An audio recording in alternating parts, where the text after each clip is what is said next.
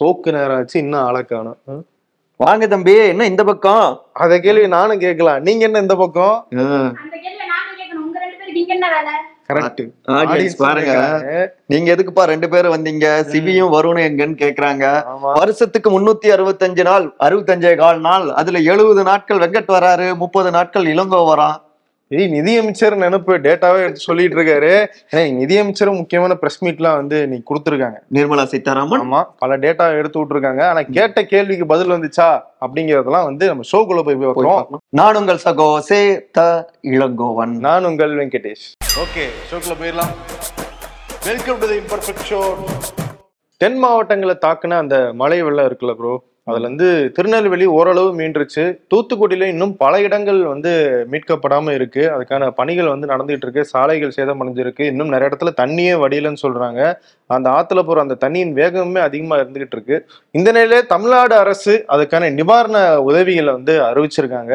திருநெல்வேலி தூத்துக்குடி மாவட்டங்கள்ல அதிகமாக பாதிக்கப்பட்ட குடும்பங்களுக்கு ரேஷன் கார்டு இருந்துச்சுன்னா அவங்களுக்கு வந்து தலா ஆறாயிரம் கொடுக்குறாங்க அப்படின்னு சொல்லியிருக்காங்க. ஐடி கட்டுறாங்களா? சக்கரை காடா அந்த மாதிரிலாம் எதுவுமே சொல்லல. அதெல்லாம் சென்னையில. ஆனா அதெல்லாம் வந்து மறைமுகமா இருக்குன்றாங்க ஏன்னா ரேஷன் கார்டு இருக்கணும் அப்படின்ற அந்த ஒரு விஷயமே வந்து இது எல்லாத்தையுமே வந்து உள்ள கொண்டு வந்துருது அப்படின்ற மாதிரி சொல்றாங்க. அதே மாதிரி உயிரிழந்தவங்களுடைய குடும்பங்களுக்கு வந்து ஐந்து லட்சமும் குடிசைகள் பாதிக்கப்பட்ட பத்தாயிரமும் படகுகள் சேதமடைஞ்சிருந்தா ஒரு லட்சமும் விசைப்படகுகள் சேதமடைஞ்சா ஏழு லட்சம் வரைக்கும் வந்து நிவாரண உதவி தரதா சொல்லியிருக்காங்க.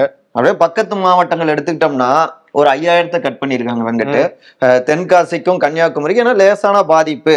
இதை ஒப்பிடுறப்ப நூறு சென்டிமீட்டர் அளவுக்கு இல்ல அப்படிங்கறதால ஆயிரம் ரூபாய் நிவாரண நிவாரண நிதியா. வந்து அறிவிச்ச அறிவிச்சிருக்காங்க. ஸோ இந்த நிலையில தான் வந்து இன்னைக்கு மத்திய நிதியமைச்சர் நிர்மலா சீதாராமன் ஒரு பிரஸ் மீட்டை கிளப்பி விட்டுருக்காங்க ஆமா இந்த பிரஸ் மீட்ல வந்து ஏகப்பட்ட குற்றச்சாட்டுகளை மாநில அரசு மேல வச்சிருக்காங்க. ஏன்னா இது வந்து இப்படிப்பட்ட ஒரு பேரிடரை ஹேண்டில் பண்ணும்போது மத்திய மாநில மாநில அரசுகள் அரசியலை தாண்டி பணி என்ன நடக்குது அப்படின்றத பார்க்கணும் அப்படின்லாம் கான்சென்ட்ரேட் பண்ணிட்டு இருந்தாங்க. பேசணும் அப்படின்லாம் வந்து நிறைய பேர் சொல்லிட்டு இருந்தாங்க. ஆனா இப்போ அது வந்து ஒரு அரசியல் களமா வந்து மாறிட்டு வருது ப்ரோ அதான் அதான். அவங்க கேட்ட கேள்விலாம் ரமணா படத்தை மிஞ்சிடுற விஜயகாந்தாவே மாறிட்டாங்க. கேப்டனாவே மாறி மொத்தம் வந்து நாலாயிரம் கோடி. இதுக்கு மழைக்கு மழைக்கு முன்னாடி நீங்க என்ன சொல்லியிருந்தீங்க? தொண்ணூத்தி ரெண்டு பர்சன்ட் வேலையெல்லாம் நாங்க முடிச்சுட்டோம் நீங்க. ஆனா இப்ப என்ன சொல்றீங்கன்னா நாற்பத்தி ரெண்டு பர்சன்ட்ங்கிறீங்க எதுக்கு இப்படி மாறி மாறி பேசுறீங்க? என்ன நடந்துச்சு. என்னத்தான் பண்ணிட்டு இருக்கீங்கன்னு கேள்வியை அடுக்கி இருக்காங்க ஆமா என்கிட்டயே டேட்டாவை பத்தி பேசுறீங்களா? அப்படின்ற மாதிரி அவங்க பேசியிருக்காங்க. இது எல்லாம் வந்து நார்மலா தான் ப்ரோ அந்த பிரஸ் மீட் போயிட்டு இருந்துச்சு அப்போ எதிரில் ஒரு கேள்வி கேட்டாங்க. இந்த வானிலை ஆய்வு மையம் வந்து முன்கூட்டியே வந்து அந்த தகவலை சொல்லல இவ்வளவு மழை பெய்ய போகுது அப்படின்றத சொல்லல. அதுவும் துல்லியமா சொல்லல. ஓரிரு இடங்கள்ல வந்து அதிக கனமழை பெய்யும் ஓரிரு இட- இடங்கள்ல வந்து மிக கனமழை பெய்யும் தான் சொல்லியிருந்தாங்க. அதனால வந்து மாநில அரசால வந்து சரியான முன்னெச்சரிக்கை நடவடிக்கை எடுக்க முடியலன்னு தமிழ்நாடு அரசு சொல்லுது அப்படின்ற கேள்வி கேட்டதுக்கு அப்புறம் பொங்கி டேட்டாவா சொன்னவங்க நீங்க சொன்ன மாதிரி பொங்கி போய் பதில் சொல்லுவாங்கன்னு தான் நினைச்சோம். ஆனா பதில் சொல்லாம தான் அப்படியே டைவர்ட் பண்ணி வந்து கொண்டு போயிட்டாங்க. வானிலை ஆய்வு மையம் வந்து ரொம்ப நவ- அதிநவீன தொழில்நுட்பங்களால இயங்கிட்டு இருக்கு ஆனா வந்து இவ்வளவு பேசுறவங்க சாதாரண மழை ஒரு கனமழை பெய்யுதுன்னு வச்சுக்கிட்டோமே ஏன் இவங்க போய் வந்து நடவடிக்கை எடுக்கல? அதிக கனமழை வருது வரல. ஆனா கனமழைக்கான நடவடிக்கையாவது இவங்க எடுத்திருக்கலாம் எடுக்கல. ஆனா முதலமைச்சர் டெல்லியில போய் இந்தியா கூட்டணி கூட்டத்துல வந்து இருந்துகிட்டு போற போக்குல அப்படியே பிரதமரை வந்து சைடுக்காப்ல பாத்துட்டு போறாரு. ஏங்க அப்ப மணிப்பூர் பத்தி எறிஞ்சிட்டு இருந்தப்போ ஒருத்தர் நாடு நாடா பயணிச்சிட்டு இருந்தாரு. அதெல்லாம் கண்ணு முன்னாடி வராதா? இன்னும் நீங்க மணிப்பூர்லாம் இந்த நாட்டுல இருக்குன்றதே நாங்க நினைச்சு பார்க்கல அப்படின்ற மாதிரி தான் அவங்க பேசுவாங்கன்னு வைங்களேன். ஏங்க இங்க அவர் போனாலும் பிரதமரை பார்த்தாரு இல்ல அப்படின்னு திமுக காரங்க எல்லாம் வந்துட்டு சப்போர்ட் பண்ணிட்டு இருக்காங்க சப்போர்ட் அவங்க ஒரு பக்கம் சப்போர்ட் ஆனா நிதியமைச்சர் வந்து பயங்கர விமர்சனங்கள் எழுதி வச்சிருக்காங்க. முதலமைச்சருக்கு எது ப்ரிஃபரன்ஸ் மக்களை மீட்கிறது ப்ரிஃபரன்ஸா இல்ல கூட்டணி தான் ப்ரிஃபரன்ஸா நாலாயிரம் கோடி நாங்க கொடுத்தோமே அப்பயே நீங்க வடிகால் அமைச்சிருந்தீங்கன்னா சென்னையில அவ்வளவு வெள்ளம் வந்திருக்குமா? ரெண்டாயிரத்தி பதினஞ்சுல நீங்க என்ன பாடம் கத்துக்கிட்டீங்க? ம். எதுவுமே பண்ணாம எங்களை குறம் சொல்றதை மட்டும் நீங்க வேலையா வச்சிட்டு இருக்கீங்க. ஆனா நாங்க எல்லா உதவியும் பண்ணிட்டு தான் இருக்கோம் அப்படின்னு சொல்லிட்டு நிதியமைச்சர் சொல்றாங்க. கொஞ்ச நாளைக்கு முன்னாடி வரைக்கும் நீங்க கூட்டணியில இருந்தீங்க அதிமுகல. ரெண்டாயிரத்தி பதினஞ்சை ஒட்டி நீங்க என்ன பாடம் சொல்லி கொடுத்தீங்க? அவங்க சொன்னதுல இன்னொன்னு வேடிக்கையா இருந்தது. தேசிய பேரிடர்லாம் நாங்க எங்கேயுமே அறிவிச்சிட மாட்டோம். அதுக்கெல்லாம் வேற ப்ரொசீஜர் இருக்கு. அப்பெல்லாம் இல்ல உத்தரகாண்ட்ல கூட நாங்க அப்பெல்லாம் சொல்லல அப்படின்னா எங்க ஒண்ணுல சொல்லினா இன்னொரு மாநிலத்துல சொல்ல மாட்டீங்களா? இவ்வளவு பெரிய அவங்க கண்டுபிடி- வந்து என்ன ஐடியா வச்சிருக்காங்கன்னா எங்க ஊர்ல தேசிய பீரியடரே நடக்கல அப்படின்னு டேட்டா எடுத்து காமிச்சிருவாங்க. நாங்கள் சொன்னா தானே அது நடந்திருக்குன்னு நாங்க காட்டலாம் சொல்லவே இல்லைன்னா நடக்கவே இல்லை. நாடு வந்து சுபிக்ஷமா இருக்கு அப்படிங்கிறத நாங்க வெளியே காட்டிக்குவோம். வளர்ச்சி பாதையில் போகுது. ஆனால் இன்னொன்னு ஒண்ணு சொன்னாங்க பாருங்க. புள்ளி எல்லாம் வேற அடிக்கிருந்தாங்க. அதாவது நாற்பத்தி ரெண்டாயிரத்தி இரநூத்தி இருபத்தி ஒன்பது பேரை நாங்கள்லாம் வந்துட்டு காப்பாற்றணும் மத்திய படையெல்லாம் வந்து காப்பாத்துனது அப்படின்னு புள்ளி விவரங்களை உட்காந்து எண்ணிக்கிட்டே இருந்திருப்பாங்க போல. உண்மையிலேயே நம்ம ராணுவத்தினர் நம்முடைய தேசிய படை எல்லாருமே வந்துட்டு சூப்பராக ஒர்க் பண்ணுறாங்க மாற்று கருத்து இல்ல. ஆனா அது உங்களுடைய கடமை இல்ல ஒரு அரசாங்கத்துடைய கடமை இல்ல. ஆனா இந்த இடத்துலயும் வந்துட்டு நாங்க மத்தியில இவ்வளவு பண்ணா மாநிலம் என்ன பண்ணீங்க உடனே இவங்க போயிட்டு சண்டை போட்டுக்கிட்டு பாதிக்கப்பட்டது உங்களுடைய நாட்டு மக்கள் நம்ம நாட்டு மக்கள் புள்ளி விவரம் தேவையில்ல. உண்மையான தீர்வு தான் ஏன்னா முதலமைச்சர் இங்க எவ்வளவு பாதிப்படைஞ்சிருக்கு. கிட்டத்தட்ட பன்னெண்டாயிரம் கோடிக்கு மேல வந்து கொடுங்கன்னு கேட்டுட்டு இருக்காங்க. அதுக்கு ஒரு பதிலும் இல்லை. அதுதான். அதுக்கு என்ன சொல்றாங்கன்னா நாங்க ஏற்கனவே வந்து தேசிய பேரிடர் நிவாரண நிதியில இருந்து ஒரு தொள்ளாயிரம் கோடியை கொடுத்துட்டோம் அப்படின்றாங்க ஆனா அது வழக்கமா கொடுக்கறதான? வருஷத்துக்கு கொடுக்குற நானூ தொள்ளாயிரம் கோடி நானூத்தி ஐம்பது கோடி நானூத்தி ஐம்பது கோடியா பன்னெண்டாம் தேதியே கொடுத்துட்டோம் அப்படின்னு சொல்லியிருக்காங்க. ஆனா எக்ஸ்ட்ரா ஆன இந்த சேதாரங்கள் இருக்குல்ல ஏகப்பட்ட பொருள் சேதம். தூத்துக்குடி ம், திருநெல்வேலிலாம் இதெல்லாம் வந்து அரசு ஓரளவு உதவி பண்ணாதான் அவங்களுடைய வாழ்க்கை மீண்டு வர்றதுக்கு வந்து ஒரு வழி கிடைக்கும். ஸோ அதற்கான நிவாரண நிதி கிடைக்குமா அப்படிங்கறதான் கேள்வி. எங்களுடைய குழு வந்து ஆய்வு பண்ணிட்டு ஒரு முடிவை சொல்லுவோம். அண்ணனுக்கு ஜெய் அண்ணனுக்கு ஜெயனு கொண்டாடிக்கிட்டு இருக்காங்க அவங்கிட்ட. யாரு? எல்லாமே அமைச்சர் ராஜகண்ணப்பன் அவருடைய ஆதரவாளர்கள் தான். கட்சி இருக்கிற ரணகலக சுச்சுவேஷன்ல ஒரு கொண்டாட்டம் கேக்குது. என்ன அவங்கிட்ட நீங்க இப்படி பேசுறீங்க? ரொம்ப நாள் எனக்கு ஒரு நல்ல துறை வேணும் அப்படின்னு கேட்டுட்டு இருந்தாரு. இன்னைக்கு பசையான பசையான துறையே அவருக்கு கிடைச்சிருக்கு. எவ்வளவு ஹாப்பியா நீங்க தான் அப்படி சொல்றீங்க. வந்து ஆளுநர் ஒருத்தர் வந்து குட்டுக்கல்லுமே உட்காந்துக்கிட்டு இருக்காரு. எல்லாத்துக்கும் முட்டுக்கட்டையை போட்டுக்கிட்டு. ஏங்க நாங்க பார்க்காத ஆளுநரா ஏற்கனவே அதிமுக இருந்திருக்கோம் இப்ப திமுக வந்திருக்கோம். அதெல்லாம் சமாளிச்சிருவோம்னு அவங்களுடைய அதே ஆதரவு எனக்கு என்ன அதனாலதான் அவர் போட்டாரோன்றது எதுவும் பேச மாட்டாரு. ஆளுநர் என்ன சொன்னாலும் கேட்டுக்குவாரு. நம்ம நம்ம வேலை உண்டு நம்ம உண்டு இருப்போன்றதுனால அவர் போட்டாங்களோன்னு டவுட்டா இருக்கு எனக்கு. அப்படியும் கூட இருக்கலாம். வாயில்லாத பூச்சி போல அமைதியாக உட்கார்ந்து இருப்பார் அப்படின்னு நினைச்சு கூட போட்டிருந்திருக்கலாம். ஆனா இது செலக்ட் பண்ண செலெக்ஷன் கமிட்டி வந்து நிறைய டிக்கெல்லாம் ஓகே சொல்லி ரிஜெக்ட் பண்ணி அப்படிதான் பண்ணாங்களாமா? ஒரு வேலை செஞ்சாங்கன்னா அறிவாலயத்து உடன்பிறப்புகள்ட்ட இருந்து தகவல் வருது. ஃபர்ஸ்ட் இந்த லிஸ்ட்ல இருந்தவரு மிக முக்கியமான தலைநகரம் பக்கத்துல இருந்தவர். அவர் வந்து மேலிடத்துடைய குட் புக் எல்லாம் இடம் பிடிச்சவரு. தெய்வீகமானவர் அவரு. புரிஞ்சிருந்திருப்பீங்க. அவரை செலக்ட் பண்ணலாமா அப்படின்னா. ஏங்க இன்னைக்கு அவர் வந்து பார்த்திபனா இருக்கலாம் ஒரு காலத்துல லியோவா இருந்தாரு. லியோ கையில போய் புக்கு கொடுத்து அந்த துறைக்கு வந்து அமைச்சராக்குனா நல்லா இருக்காது.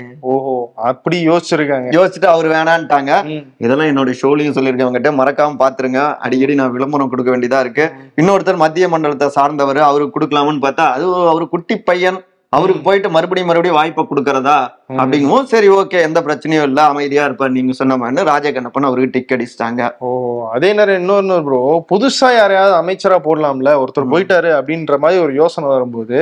அப்போ பொன்முடியோட வழக்கறிஞர்கள் என்ன சொல்லியிருக்காங்க? இல்ல நம்ம உச்சநீதிமன்றத்துக்கு இந்த வழக்கை கொண்டு போவோம். நிறைய பாயிண்ட்ஸ் இருக்கு. அதெல்லாம் சொன்னோம்னா நம்ம வந்து விடுதலை வாங்கி கொடுத்துடலாம். அப்படின்னு வந்து முதலமைச்சர்கிட்ட ஸ்ட்ராங்கா சொன்னதுனால. சரி திரும்பி ஒருவேளை பொன்முடி விடுதலை வந்தாருன்னா அவருக்கு நம்ம அமைச்சர் பதவியை கொடுக்கணும். அந்த நேரத்துல வேற யாரையும் வந்து நம்ம நீக்க முடியாது அப்படின்றதுனால இருக்கிறவங்களுக்கு அந்த பதவியை பிரிச்சு கொடுத்துடலாம் அப்படின்ட்டு தான் வந்து பண்ணியிருக்காங்க. அதான் அந்த தீர்ப்பை வந்துட்டு உச்ச நீதிமன்றம் போயிட்டு நிறுத்தி வச்சுட்டா அவர் தப்பிச்சிருவாருன்னு நீங்க சொல்ல வரீங்க. அதான். ஆமா. ஏன்னா குறிப்பா வழக்கறிஞர் என்ஆர் இளங்கோ அவர் தான் பொன்முடிக்காக. வாதாடினவரு. அவர் என்ன சொல்றாருன்னா வருமான வரியை வந்து சரியான நேரத்துல வந்து தாக்கல் பண்ணியிருக்காரு பொன்முடி. ஆனா அவங்களுடைய மனைவி வந்து சில சில வருடங்கள் வந்து தாக்கல் பண்ணல. அதன் அடிப்படையா ஒரு சந்தேகத்தின் அடிப்படையில வந்து இந்த தீர்ப்பு வந்து கொடுக்கப்பட்டிருக்கு. அது மட்டும் கிடையாது இந்த தீர்ப்பளிச்ச நீதிபதி ஜெயச்சந்திரன் கடந்த அதிமுக ஆட்சியில நீதித்துறையினுடைய செயலாளரா இருந்திருக்காரு. அது எங்களுக்கு தீர்ப்பு வரதுக்கு ஒரு நாளுக்கு முன்னாடி தான் எங்களுக்கே தெரியும். ஆமா. நாங்க இத்தனைக்கும் அவர்கிட்ட அதுக்கப்புறமா போய் சொன்னோம் இந்த மாதிரி நீங்க இருந்திருக்கீங்க சார். அந்த கோப்புகள்லாம் வந்து ஹேண்டில் பண்ணிருக்கீங்க. எது? இதே சொத்து குவிப்பு வழக்கினுடைய கோப்புகளை அவரை ஹேண்டில் பண்ணிருக்கீங்க. அதனால நீங்க இதுல இருக்கிறது வந்து சரியா வருமா அப்படின்னு ஒரு கேள்வி கேட்டிருக்காங்க. நீங்க இதை முன்னாடியே கண்டுபிடிச்சு என்கிட்ட சொல்லியிருந்தாலும் இந்த வழக்குல இருந்து நான் விலகி இருக்க மாட்டேன். அப்படின்னு சொல்லியிருக்காரு. சோ இது வந்து நாங்க வந்து நீதிபதியை விமர்சிக்கல. அவர் வந்து அப்பழுக்கற்றவர் சந்தேகமற்றவர். ஆனா இதெல்லாம் நாங்க வந்து ஒரு லீகலா வந்து இதை லேட்டன்ட் பயஸ்ன்னு சொல்லுவோம். அவரே அறியாம அவர் அவருடைய முடிவுல அந்த பாதிப்பு இருக்கும் அந்த தாக்கத்தை ஏற்படுத்தும்ன்றனால இதை நாங்க லீகலா வந்து உச்சநீதிமன்றத்துல கொண்டு போய் அப்படி எப்படியும் அவருக்கு விடுதலை வாங்கி தருவோம் அப்படின்னு சொல்லியிருக்காரு. என்ஆர் இளங்கோ. பாவம் இளங்கோவே கன்ஃபியூஸ் ஆயிட்டாரு. நம்ம எந்த இளங்கோ? என்ஆர் இளங்கோங்க சேத்தா இளங்கோ இல்ல. ஆனா பாருங்க இவங்கிட்ட இதுல நடுவுல ஒருத்தர் பதினோரு பேர் லிஸ்ட் எல்லாம் இருக்கு அப்படி இப்படின்னு சொல்லிட்டு இருக்காங்க வேற யாரு? அண்ணாமலை தான் சொல்லுவாரு. ஏற்கனவே அமைச்சர் செந்தில் பாலாஜி வந்து ஜெயில இருக்காரு. இப்போ அடுத்து வந்து அமைச்சர் பொன்முடிக்கு வந்து தண்டனை கொடுத்திருக்காங்க. சாரி முன்னாள் அமைச்சர் பொன்முடிக்கு வந்து தண்டனை கொடுத்திருக்காங்க. அதுல கூட பாருங்க ஜெயில இருக்கிற செந்தில் பாலாஜிக்கு அமைச்சர் பதவி இருக்கு. ஆனா வெளியே இருக்கிற பொன்முடிக்கு இன்னும் அமைச்சர் போயிருச்சு. இதுதான் வந்து நிலைமை. அதே மாதிரி பாஜக எம்எல்ஏ வானதி சீனிவாசன் அவங்க ஒண்ணு சொல்லியிருக்காங்க போல இருக்கு. ஆமா ஆமா ரொம்ப முக்கியமான ஒண்ணுதான். என்னன்னா இந்த வழக்குல பொன்முடி அவருடைய வழக்குல பார்த்தோம்னா தொடக்கத்துல விழுப்புரம் கோர்ட்ல இருந்தது. அதுக்கப்புறம் எப்படி நீங்க வந்து வேலூர் கோர்ட்டுக்கு மாத்துனீங்க? எங்களை பொறுத்த வரைக்கும் அமைச்சருக்கு உதவிய அதிகாரிகளா இருந்தாலும் சரி நீதிபதிகளாக இருந்தாலும் சரி நடவடிக்கை வேணும் அப்படின்னு ஒரு கோரிக்கை வச்சிருக்காங்க. வானதி சீனிவாசன் அப்படி சொல்றாங்க. ஆனா வந்து பாமகனுடைய நிறுவனர் ராமதாஸ் அவர் என்ன சொல்றாரு அப்படின்னம்னா. இந்த தீர்ப்பின் மூலமா நீதித்துறையில ஒரு நம்பிக்கை ஏற்பட்டிருக்கு. நீதிபதிகள் நீதித்துறை மேல ஒரு நம்பிக்கை எனக்கு வந்திருக்கு. இது வந்து இந்த மாதிரி நடவடிக்கைகள் தொடரணும் அப்படின்னு சொல்லிட்டு ராமதாஸ் பேசியிருக்காரு. சிபியும் வரணும் இல்லைன்னா நமக்கு கொண்டாட்டம் ஆடியன்ஸ்க்கு திண்டாட்டம் அந்த மாதிரி தான் நாட் அப்படிலாம் இல்ல ப்ரோ நம்மளே வந்து ரசிப்பாங்க. உங்களை நம்பித்தான் நாங்க பேசிட்டு இருக்கோம். ஆமா. ஆனா பாருங்க அங்க நாடாளுமன்றத்துல எதிர்க்கட்சியினரே இல்லாம அப்பாடா அவங்களோட சேர்லாம் காலி ஆகிடுச்சுன்னு சொல்லிட்டு ஓகே பண்ணு ஓகே பண்ணுன்னு மசோதாக்களா ஓகே பண்ணிட்டு இருக்காங்க அவங்க வந்து அப்பாடான் ரிலாக்ஸ் எல்லாம் ஆகல. திட்டமிட்டே அனுப்புற மாதிரி இப்ப நடக்கிறதெல்லாம் வந்து பார்த்தா நமக்கு தெரியுது கிட்டத்தட்ட நூத்தி நாற்பத்தி நான்கு எம்பிகள் வந்துட்டு சஸ்பெண்ட் பண்ணியிருக்காங்க. இது என்னங்க ஜனநாயக நாடா அப்படின்னு எதிர்க்கட்சிகள்லாம் கேள்வி எழுப்புறாங்க. ஆனா அவங்க பதிலுக்கு ஒரு ஆயுதம் ஒண்ணு எடுத்தாங்க தெரியுமா? என்னன்னா நீங்க வந்து மாநிலங்களினுடைய அவைத் தலைவர் ஜெகதீப் தங்கர் அஹ், துணை ஜனாதிபதி அவரை வந்து நீங்க மிமிக்கிரி பண்ணி விளையாடிக்கிட்டு இருக்கீங்க அப்படின்றத அதை ஒரு பெரிய விஷயமா ஆக்கி அதையும் வந்து போர்ட்ரே பண்ணிட்டு இருந்தாங்க. ஆனா இப்ப காங்கிரஸ் அதுக்கு ஒரு பதிலடி கேட்டிருக்காங்க.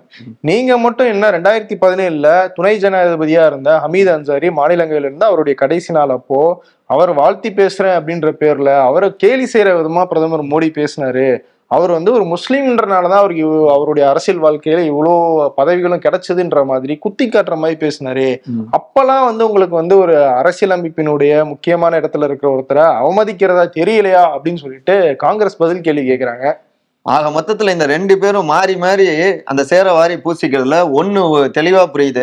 ரெண்டு பேரும் தப்பு பண்ணியிருக்காங்க. ரெண்டு பேரும் இதைத்தான் ஒரு வேலையா எடுத்து வேலையா. வச்சிட்டு இருக்காங்க ஆனா இதுக்கு நடுவுல யார் என்ன சாதிச்சாங்கன்னு இருக்குல்ல ப்ரோ அதுதான் முக்கியமா கவனமா காரியம் என்னான்ட்டு? இந்த கேப்ல வந்து ஏகப்பட்ட மசோதாக்களை வந்து எந்தவித எதிர்ப்புமே இல்லாம எதிர்க்கட்சியுடைய எம்பிக்களே இல்லாம வந்து நிறைவேத்திட்டு நிறைவேற்றிட்டு போயிட்டாங்க.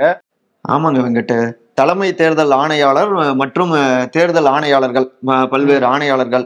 அவங்கள நியமனம் செய்யற மசோதாவை சத்தம் இல்லாம இல்ல இல்ல அவசர அவசரமாவே நிறைவேற்றிருக்காங்க. ஏற்கனவே பார்த்தோம்னா இதுல உச்ச நீதிமன்றத்துடைய நீதிபதி அந்த அவங்களும் வந்துட்டு இடம் பெறணும் அப்படின்லாம் பேசப்பட்டு கொண்டிருந்தது.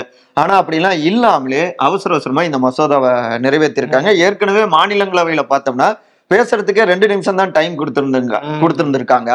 இப்ப பார்த்தோம்னா யாருமே எதிர்க்கல. அதனால அழகா பண்ணிட்டாங்க. அதாவது பாஜக நீதித்துறையை நம்புகிறது அப்படின்னம்னா ஒரு உச்சநீதிமன்ற தலைமை நீதி மேல மேல அவங்களுக்கு நம்பிக்கை இருக்கு அப்படின்னா அவங்களை சேர்க்கறதுல வந்து எந்த வித பிரச்சனையும் வந்து இருந்திருக்க கூடாது. ஆனா வந்து அதை அவங்க அவாய்ட் பண்றாங்க அப்படின்னா. தங்களுடைய விருப்பப்படிதான் வந்து முக்கியமான பதவி அதுவும் எலெக்ஷன் கமிஷனர் அப்படிங்கிறது சாதாரண பதவி கிடையாது. நம்ம நாட்டினுடைய அடுத்த தலைவிதியை எழுதுறதுக்கான முக்கியமான ஒரு அதிகாரியுடைய பதவி நியமனம். சோ அதுல வந்து அவங்க இந்த மாதிரி ஒரு சட்டம் எதிர் இயற்றி இருக்கிறது அப்படிங்கிறது வந்து இன்னும் எதிர்க்கட்சிகள் மத்தியில பெரிய ஒரு கண்டனத்தை தான் வந்து வாங்கிட்டு இருக்கு. இதே நேரத்துல இன்னும் சில மசோதாக்களையும் பண்ணியிருக்காங்க. அதுல வந்து பிரஸ் அண்ட் பீரியாடிக்கல்ஸ் ரெஜிஸ்ட்ரேஷன் ஆக்ட்னு ஒன்று வந்திருக்கு. அதாவது பத்திரிகைகள் பதிவுக்கான அந்த ஒரு சட்ட மசோதா வந்து கொண்டு வந்திருக்காங்க. இதுல என்னன்னா அவங்க சொல்றது பல நடைமுறை சிக்கல்களை வந்து குறைச்சு நீங்க ஒரு பத்திரிகையை ரெஜிஸ்டர் பண்ணோம்னா ஒரே ஸ்டெப்ல எல்லாத்தையும் கொண்டு வந்திருக்கும் அப்படின்னு சொல்றாங்க. ஆனா எடிட்டர்ஸ் கில்ட்ல இருந்து வந்து பல அமைப்புகள் வந்து இதுக்கு வந்து எதிர்ப்பு தெரிவிச்சிருக்காங்க இந்த மசோதாவுக்கு. காரணம் இது பல்வேறு படிநிலைகள்ல வந்து ஒரு பத்திரிகை இயங்குறத வந்து ரொம்ப கண்காணிக்குது. ரொம்ப நெருக்கடி கொடுக்கறதுக்கான விதிமுறைகள் இதுக்குள்ள இருக்கு. இன்னும் க இந்த லா என்ஃபோர்ஸ்மெண்ட் ஏஜென்ட் சொல்ற போலீஸ் இடி அவங்கெல்லாம் வந்து பத்திரிகை மேல ரொம்ப அதிகாரம் செலுத்துறதுக்கான வாய்ப்பை இது கொடுக்குது அப்படிங்கிற மாதிரி விமர்சனங்களை எடிட்டர்ஸ் கில்ட வந்து சொல்லியிருக்காங்க. ஸோ அந்த ச அந்த சட்ட மசோதாவும் எதிர்ப்பின்றி எம்பிக்கள் இன்றி வந்து எதிர்க்கட்சி எம்பிக்கள் இன்றி நிறைவேற்றியிருக்காங்க. அது மட்டும் கிடையாது இந்த ஐபிசி கிரிமினல் ப்ரொசீஜர்ஸ் ஆக்ட் அது எவி இந்தியன் எவிடன்ஸ் ஆக்ட் இது எல்லாத்தையுமே மாத்திட்டு இந்த சான்ஸ்கிரிட்ல தான் வச்சிருந்தாங்களே ப்ரோ இந்த பாரத் சஞ்சார் நிகாம் லிமிட்டடா இல்ல பாரத் பிஎஸ்என்எல் அது. அந்த மாதிரி ஏதோ பாரதிய நியாய சங்கீதா அப்படின்னு ஒரு ரெண்டு மூணு ஆக்ட் கொண்டு வந்திருந்தாங்கல்ல. ஸோ அதுலயும் வந்து நிறைய அதையும் பாஸ் பண்ணிட்டாங்க. இனி வந்து குடியரசுத் தலைவருடைய ஒப்புதல் கிடைச்சா போதும். ஸோ அதுல வந்து குறிப்பா இந்த மருத்துவர்களுக்கு அவங்களுடைய பணியின் போது மருத்துவ நெக்லிஜென்ஸ்னால வந்து உயிரிழப்பு ஏற்பட்டுச்சுன்னா அதுல வந்து மருத்துவர்களுக்கு இரண்டு ஆண்டுகள் தண்டனை சிறை தண்டனை அப்படின்ற ஒரு இதை கொண்டு வந்திருக்காங்க. ஆனா அது வந்து அந்த மருத்துவ கவுன்சிலுடைய அறிவுரையின்படி இதை நாங்க வந்து இன்னும் கொஞ்ச நாள் கழிச்சு அதை வந்து ஒரு மசோதா ஒரு திருத்தம் கொண்டு வந்து அதை நீக்கிடுவோம். மருத்துவர்களுக்கு வந்து அந்த இரண்டு ஆண்டுகள் வந்து தண்டனை கிடையாதுன்ற மாதிரி கொண்டு வந்துருவோம்னு அமித்ஷா வந்து சொல்லியிருக்காரு. ஸோ ஆக மொத்தம் இந்த நாடாளுமன்ற கூட்டத்தை ஆக்சுவலி இன்னைக்கு முடிய வேண்டியது. இப்ப எதிர்க்கட்சி எம்பிகள்லாம் வெளியே அனுப்பியாச்சா? நூத்தி ஐம்பது பேரு. விவாதமே தேவை கிடையாதுல்ல. அவங்க விவாதம் பேசினா ஒரு அஞ்சு நிமிஷம் பத்து நிமிஷம் லேட் ஆகும். ஒரு நாள் வந்து ரெண்டாவது நாளா மாறும். எதுவுமே இல்லை நாங்க அப்படின்னு சொல்லிட்டு நேத்தே எல்லா வேலையும் முடிச்சிட்டாங்க. கடையை தொடர்ந்து பஜ்ஜி சொச்சி எல்லாம் சுட்டுட்டு சீக்கிரம் வந்து அவங்களே சாப்பிட்டு. சீக்கிரம் வந்து எல்லாம் வந்து சேல்ஸ் ஆயிருச்சு அப்படின்னு சொல்லிட்டு நேத்தே வந்து கதவை சாத்திட்டு கிளம்பிட்டாங்க. இந்திய மல்யுத்த கூட்டமைப்பினுடைய முன்னாள் தலைவரா இருந்தவர் வந்து பிரிஜ் பூஷன் சரண் சிங். இவர் ஒரு பாஜகவினுடைய எம்பியும் கூட. இவர் அந்த வீராங்கனைகளுக்கு ஒலிம்பிக் வீராங்கனை உட்பட அவங்களுக்கு வந்து பாலியல் தொந்தரவு கொடுத்ததாக வந்து பெரிய குற்றச்சாட்டு வச்சாங்க. வீராங்கனைகள் டெல்லியில வந்து சாலையில இறங்கி போராட்டம் நடத்தினாங்க. பல நாட்கள் நடத்தினாங்க. அவங்களுக்கு வந்து கடைசி வரைக்கும் நீதி வந்து தள்ளி போடப்பட்டுட்டே இருந்துச்சு. கடைசியில ஒரு வாக்குறுதி கொடுத்து நாங்க இது எல்லாத்தையுமே நடவடிக்கை எடுக்கிறோம் அப்படின்னு சொன்னதுனால அவங்க போராட்டத்தை கைவிட்டாங்க. அதன்படி பிரிட்ஜ்பூஷன் அந்த தலைவர் பதவியில இருந்து வெளியேறினாரு. அந்த தலைவர் பதவிக்கு ஒரு தேர்தல் நடத்தியே ஆகணும் அப்படின்னு சொல்லிட்டு உலக ரெஸ்லிங் சம்மேளனம் வந்து சொல்ல ஆரம்பிச்சாங்க. அதனால ஒரு தேர்தல் நடத்தினாங்க.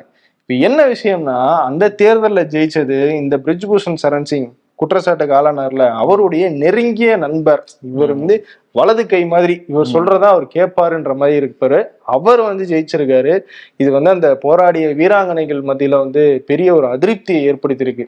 எங்களுடைய போராட்டத்துக்கு அப்ப என்னதான் மதிப்பு அப்படின்ற ஒரு கண்ணீரோட ஒரு பினாமி தலைவர் மாதிரி உருவாக்கப்பட்டிருக்காரு வந்திருக்காரு. அது எப்படி நாங்க ஏத்துக்க முடியும் அப்ப நாங்க போராடினது என்ன அப்படின்னு தான் கேள்வி கேட்கறாங்க குறிப்பா நம்ம ஒலிம்பிக்ல நம்ம இந்தியாவுக்காக வந்துட்டு பதக்கம் வாங்கி கொடுத்த. சாக்ஷி மாலிக் அவங்க எல்லாம் வந்துட்டு கண்ணீரோட நான் இனிமேல் ஆடவே இல்லைங்க வேணாங்க அப்படின்னு போயிருக்காங்க வெங்கட். அந்த அந்த காட்சியெல்லாம் பாக்குறப்ப உண்மையிலேயே ரொம்ப கஷ்டமா இருக்கு ஒரு நாட்டுக்காக மெடல் வாங்கி கொடுத்தவங்க. உள்நாட்டுக்குள்ளார தங்களுடைய நியாயமான கோரிக்கை அவங்க சொல்றது எங்களுக்கு நியாயம் இருக்கு ஆனா அதை எங்களால நிறைவேற்ற முடியல என்ன அப்படின்னு ஃபீல். பண்றாங்க அதே மாதிரி சங்கீதா பகத் அவங்களும் ஒரு ரெஸ்லிங். பிளேயர் அவங்க என்ன சொல்லிருக்காங்க இந்த நாட்டுல வந்து எப்படிதான் நீதியை வந்து நாங்க வாங்குறதுன்னு எங்களுக்கு தெரியல. இந்த நாட்டுக்காக தான் நாங்க விளையாடுறோம். இப்ப வந்து இவரை வந்து தேர்ந்தெடுத்திருக்காங்கன்னா திரும்பியும் வந்து துன்புறுத்தல்கள் தொடரும்.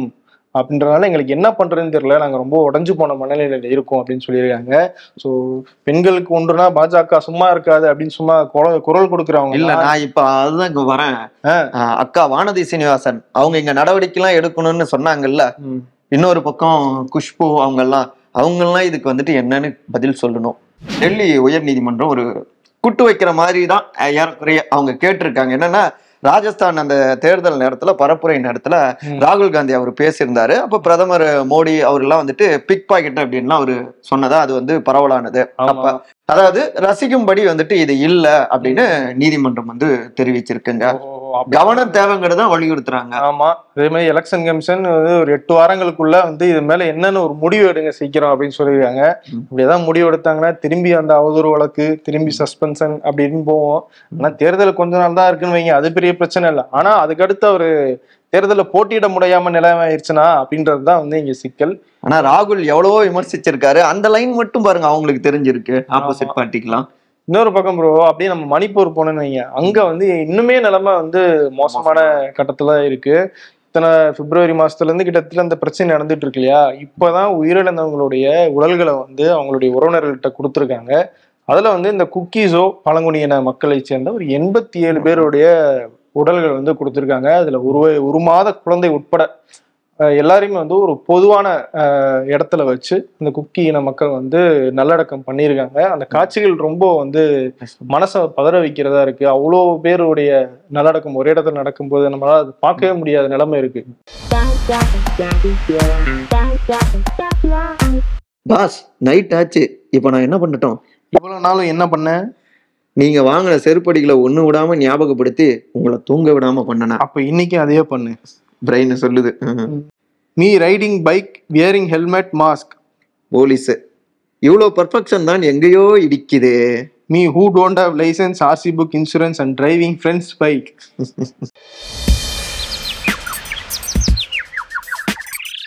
அமைச்சர் அமித்ஷாவுக்கு வரலாறு தெரியாது. ராகுல் காந்தி சொல்றாரு. காங்கிரஸுக்கு தான் இந்தியா கூட்டணியோட அனுசரிச்சு போற அந்த கெமிஸ்ட்ரி தெரியல ஜி அப்படிங்கிறாரு. சப்ஜெக்ட்டுக்கு சப்ஜெக்ட் சரியா போச்சு. ஹலோ டிசம்பர் மாசமா? நீ முடியும் இன்னும் பத்து நாள் இருக்கா? ரொம்ப லென்த்தா போயிட்டு இருக்கு போதும். நிறுத்திக்கோ. முடியல. உண்மைதாங்க. அரசியல்ல இதெல்லாம் சாதாரணமாப்பா. ஒரு முக்கியமான இடத்துக்கு வந்துட்டோம் வெங்கட்டு அந்த அவார்டு யாரு? சட்டு புட்டுன்னு சொல்லுங்க அப்படி வந்தீங்களா? முக்கியமான இடம்னா வேற எதுவும் நினைச்சிட்டேன் ப்ரோ அவார்டு வந்து நிறைய பேர் கொடுக்கலாம். ஆனா பிரதமர் மோடிக்கு வந்து ஹி டிசர்வ்ஸ் இட் அப்படின்னு நான் நினைக்கிறேன் ப்ரோ இந்த வருஷத்துல அதிக அவார்டு வாங்கினவர் நம்ம கிட்ட அவரா தான் இருக்கும் ஆமா. என்னன்னா ஒரு பக்கம் வந்து இந்த மல்யுத்த வீராங்கனைகள் போராட்டம் நடத்தியும் அவங்களுக்கு வந்து நீதி கிடைக்கல. பெண்களுடைய முன்னேற்றம் தான் முக்கியம். அவங்களுடைய குரல்களுக்கு நாங்க மதிப்பு கொடுப்போம்லாம் பேசுற பிரதமர் வந்து அந்த குற்றம் சாட்டப்பட்ட அந்த பிரிஜுபூஷனுடைய ஒரு வலது கைக்கே வந்து அந்த பதவி திரும்பி கொடுத்து கிடைச்சிருக்கு. அதுக்கான வழிவகைகள் வந்து ஏற்படுத்தியிருக்காங்க. ஸோ இன்னொரு பக்கம் மணிப்பூர்ல தொடர்ந்து அங்க சோகம் நடந்துகிட்டு இருக்கு. வன்முறை வெறியாட்டம் நடந்துகிட்டு இருக்கு. எண்பத்தி ஏழு பேருடைய உடலை வந்து ஒரே இடத்துல வந்து புதைச்சிருக்காங்க. அந்த காட்சியை பார்த்ததுக்கு அப்புறமா இன்னும் எந்த ப்ராப்பரான பதில் எதுவும் வந்து மத்திய அரசுட்டு இருந்து கிடைக்கல. இன்னொரு பக்கம் நூத்தி நாற்பது எம்பிக்களை வந்து வரலாறு காணாத வகையில வந்து நாடாளுமன்றத்துல இருந்து சஸ்பெண்ட் பண்ணி வெளியே அனுப்பிச்சிட்டு ஏகப்பட்ட மசோதாக்களை எதிர்க்கட்சிகளுடைய எதிர்ப்பே இல்லாம வந்து எதிர்ப்பே இல்லைன்னா எதிர்க்கட்சிகள் இல்லாம வந்து நிறைவேற்றியிருக்காங்க யாருமே இல்லாத கடையில யாருக்கப்பா டீ ஆத்துறங்கிற மாதிரி அந்த மாதிரி நான் யார் பேச்சையும் வந்து கண்டுக்க மாட்டேன். நான் பண்றத பண்ணிட்டே தான் இருப்பேன். எவ்வளவு பெரிய பிரச்சனையா இருந்தாலும் அப்படின்னு சொல்லிட்டு பிரதமர் பண்ணிட்டே இருக்காரு இல்லையா? அவரை பார்த்து கேக்குற மாதிரி உங்க ஹார்ட் என்ன இவ்வளவு ரொம்ப திக்கா இருக்கு மறத்து போச்சா? அப்படின்ற மாதிரி கேக்குற மாதிரி. உண்மையிலேயே மரத்து தாங்க போச்சு. எது பண்ணாலும் சரி எது நடந்தாலும் நான் கண்டுக்க மாட்டேன். என் ரூட்டே வேற அப்படின்னு அவர் போயிட்டு இருக்காருல்ல சோ அவருக்கு வந்து நெஞ்சம் மறத்து போச்சே அப்படிங்கிற அந்த விருதை வந்து கொடுத்துரும் ப்ரோ. இனிமேலாவது கனிவோட எல்லாவற்றையும் கவனம் செய்யுங்கிறதுக்காக தான் இந்த அவார்டு கோஸ் டு பிரதமர் மோடி ஜி. நெஞ்சம் மரத்து போச்சு. சரி ப்ரோ அப்படியே கிளம்புவோமா. ஆனா நாளைக்கு நாங்க ரெண்டு பேர் தான் வருவோம். வருவோம். நீங்களும் வந்து பாத்துருங்க. நன்றி.